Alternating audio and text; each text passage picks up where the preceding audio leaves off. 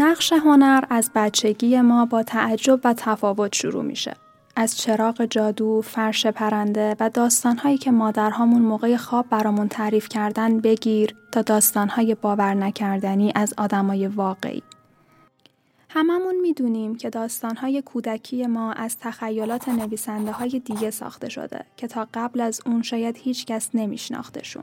اما وقتی این داستانها دهن به دهن چرخید و به ما رسید یعنی ما و نسلهای قبلمون باهاش احساس مشترکی پیدا کردیم. به خاطر همین هم هست که اون رو به بچه هامون منتقل می‌کنیم و این روند ادامه پیدا می‌کنه تا معلوم نیست که. این موضوع به ما چی میگه؟ میگه موندگار شدن ممکنه ولی سخته. چرا؟ چون موندگاری همیشه یه بهایی داره. حتما یه نفر پشت یک اثر موندگار مونده که داستانش بعد گذشت این همه سال هنوز انقدر تر و تازه و قابل درکه و البته مرموز.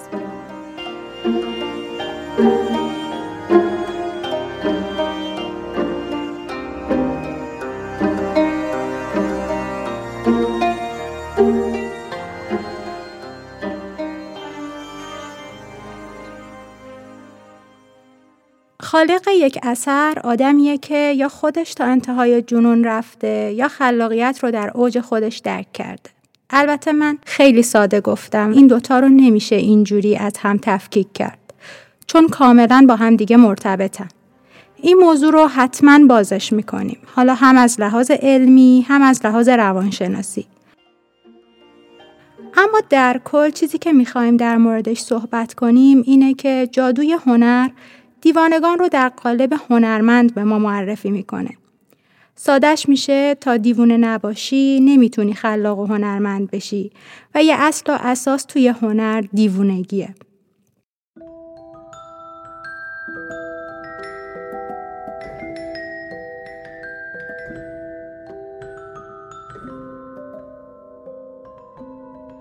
اگه هنرمند نباشی نمی‌تونی گوشت رو ببری و به کسی که دوستش داری هدیه بدی. نمی‌تونی با افسردگی و اعتیاد دست به گریبان باشی ولی یه سبک جدید خلق کنی. نمی‌تونی تو سن 27 سالگی با انواع و اقسام مریضی ها اسمت رو موندگار کنی.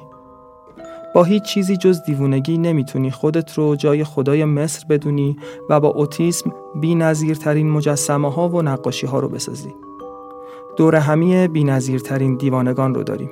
بمونید با همون.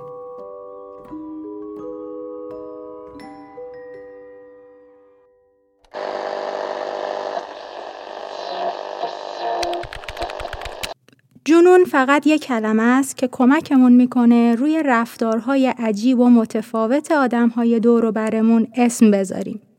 در واقع جنون یا دیوونگی اسم دنیاییه که اون فرد داره توش زندگی می‌کنه و ما درکی ازش نداریم.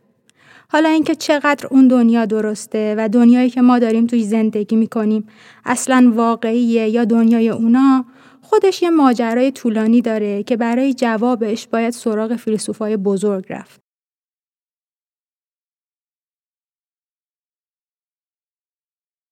هر کس باید دیوانه بشه که به جایی برسه. آدم نرمال به جای نمی‌رسه. آدم نرمال که هزار تا کتابم بخونه جای نمی‌رسه. دیوانگی است که به جای می‌رسه. دیوانه باید باشه دیوانگی مهمه در زندگی. و نباید خجالت بگی که دیوانه. خب دیوانم اون باید خجالت بکی که خودی به عقل زده عقل زده. و اگه وقتی دیوونه نشی هیچ چیزی خلق نمیشه بدون دیوونه شدن. اجتماع که هستیم همیشه خوشمون میاد که احساسات ما خیلی نگه داریم خودمون عاقل نشون بدیم خودمون مرتب نشون بدیم. خیلی نه بابا. ول کن.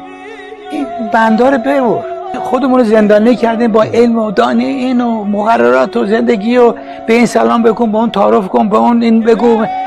دیگه زندگی این جهنم میشه این دیگه. این چه زندگیه؟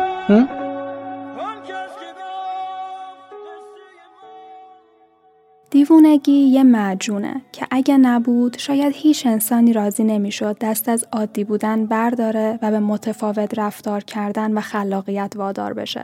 ما یه جورایی مدیون دیوونگی هستیم چون اگه نبود مرزهای هنر انقدر گسترش پیدا نمی کرد و نگاه ما به جهان خیلی خیلی محدود بود.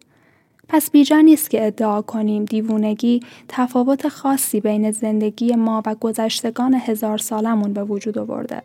حتی دیوونگی باعث شده که علم هم پیشرفت چشمگیری داشته باشه. جوری که نتونیم دنیای پیش رومون رو تصور کنیم. بله، همین واژه‌ای که با گوشهامون خیلی هم آشناست، تونسته خیلی از موفقیت های دنیا رو به نام خودش بزنه. چون خلاقیت رو هم می‌تونیم یک نوعی از دیوونگی بدونیم. به خصوص توی هنر.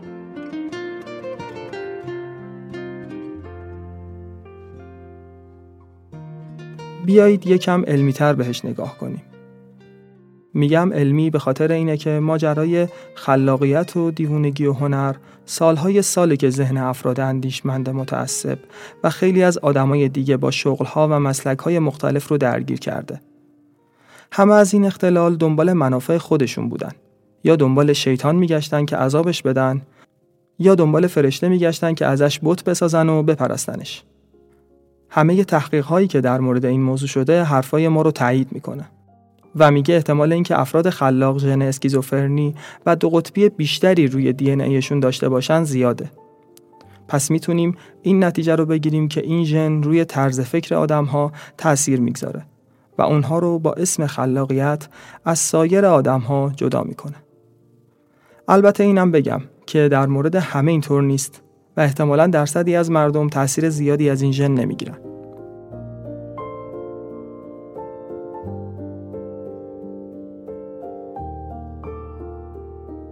بعد از این تحقیقات یه سریا اومدن با خیلی از افرادی که جایزه نوبل گرفتن مصاحبه کردن. اما دیدن که هیچ اثری از بیماری روانی روی اونها به نظر نمی‌رسه. خواستن این نظریه رو رد کنن ولی اشتباه می‌کردن. چون اینو در نظر نگرفته بودن که دیوانگی در مورد هنرمندا بیشتر صدق می‌کنه. ما نمی‌تونیم ریاضیدانا و فیزیکدانا و دانشمندای علمی رو با هنرمندا در یک کفه ترازو بذاریم. هرچند که دانشمندانی مثل جان نش از این قاعده مستثنا هستند. بهتر اینجوری بگم کسایی که مشکل روانی دارن جذب کار هنری میشن. اونم نه به خاطر اینکه توی این کار خوبن. مثلا یه نمونهش بیمارستان های روانیه. اگر توی این بیمارستان ها رفته باشین متوجه میشین که از هنر برای درمان استفاده میشه. مریض ها استفاده از هنر رو یاد می‌گیرن تا به کمک یک ابزاری که می‌تونه مداد، پیانو یا هر چیزی باشه بتونن بین دنیای درونی و بیرونیشون ارتباط برقرار کنن. به خاطر همینم هست که این افرادی که مشکلات روانی دارن بعد از بیرون اومدن از بیمارستان ها به هنر علاقمند میشن.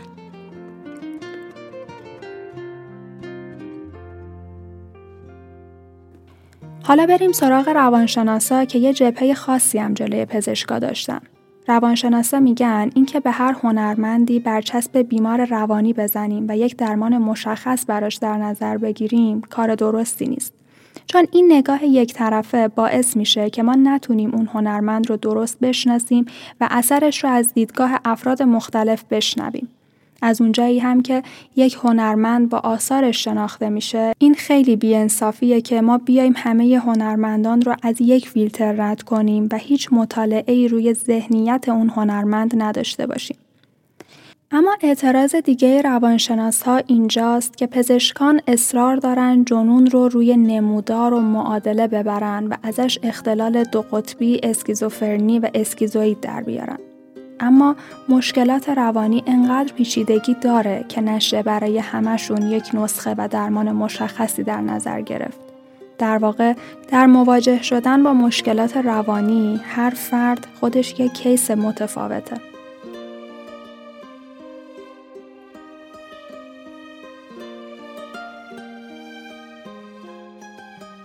ما بخش زیادی از هنر رو به هنرمندان خلاقی مثل ونگوگ، بتهوون، مونک، باخ و خیلی های دیگه مدیونیم اما خب مشخصه که زندگی اونها به خاطر این خلاقیتی که داشتن پر از اتفاقهای تلخ و شیرین بوده ما هنوز درست نمی‌دونیم که دیوانه بودن باعث خلاقیت در افراد مختلف شده یا خلاقیت اونها رو به دیوانگی وادار کرده.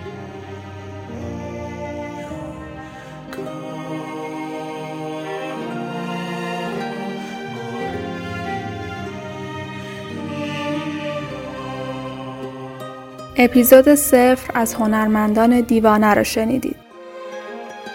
در قسمت های بعد می‌خوایم از هنرمندان دیوانه بگیم.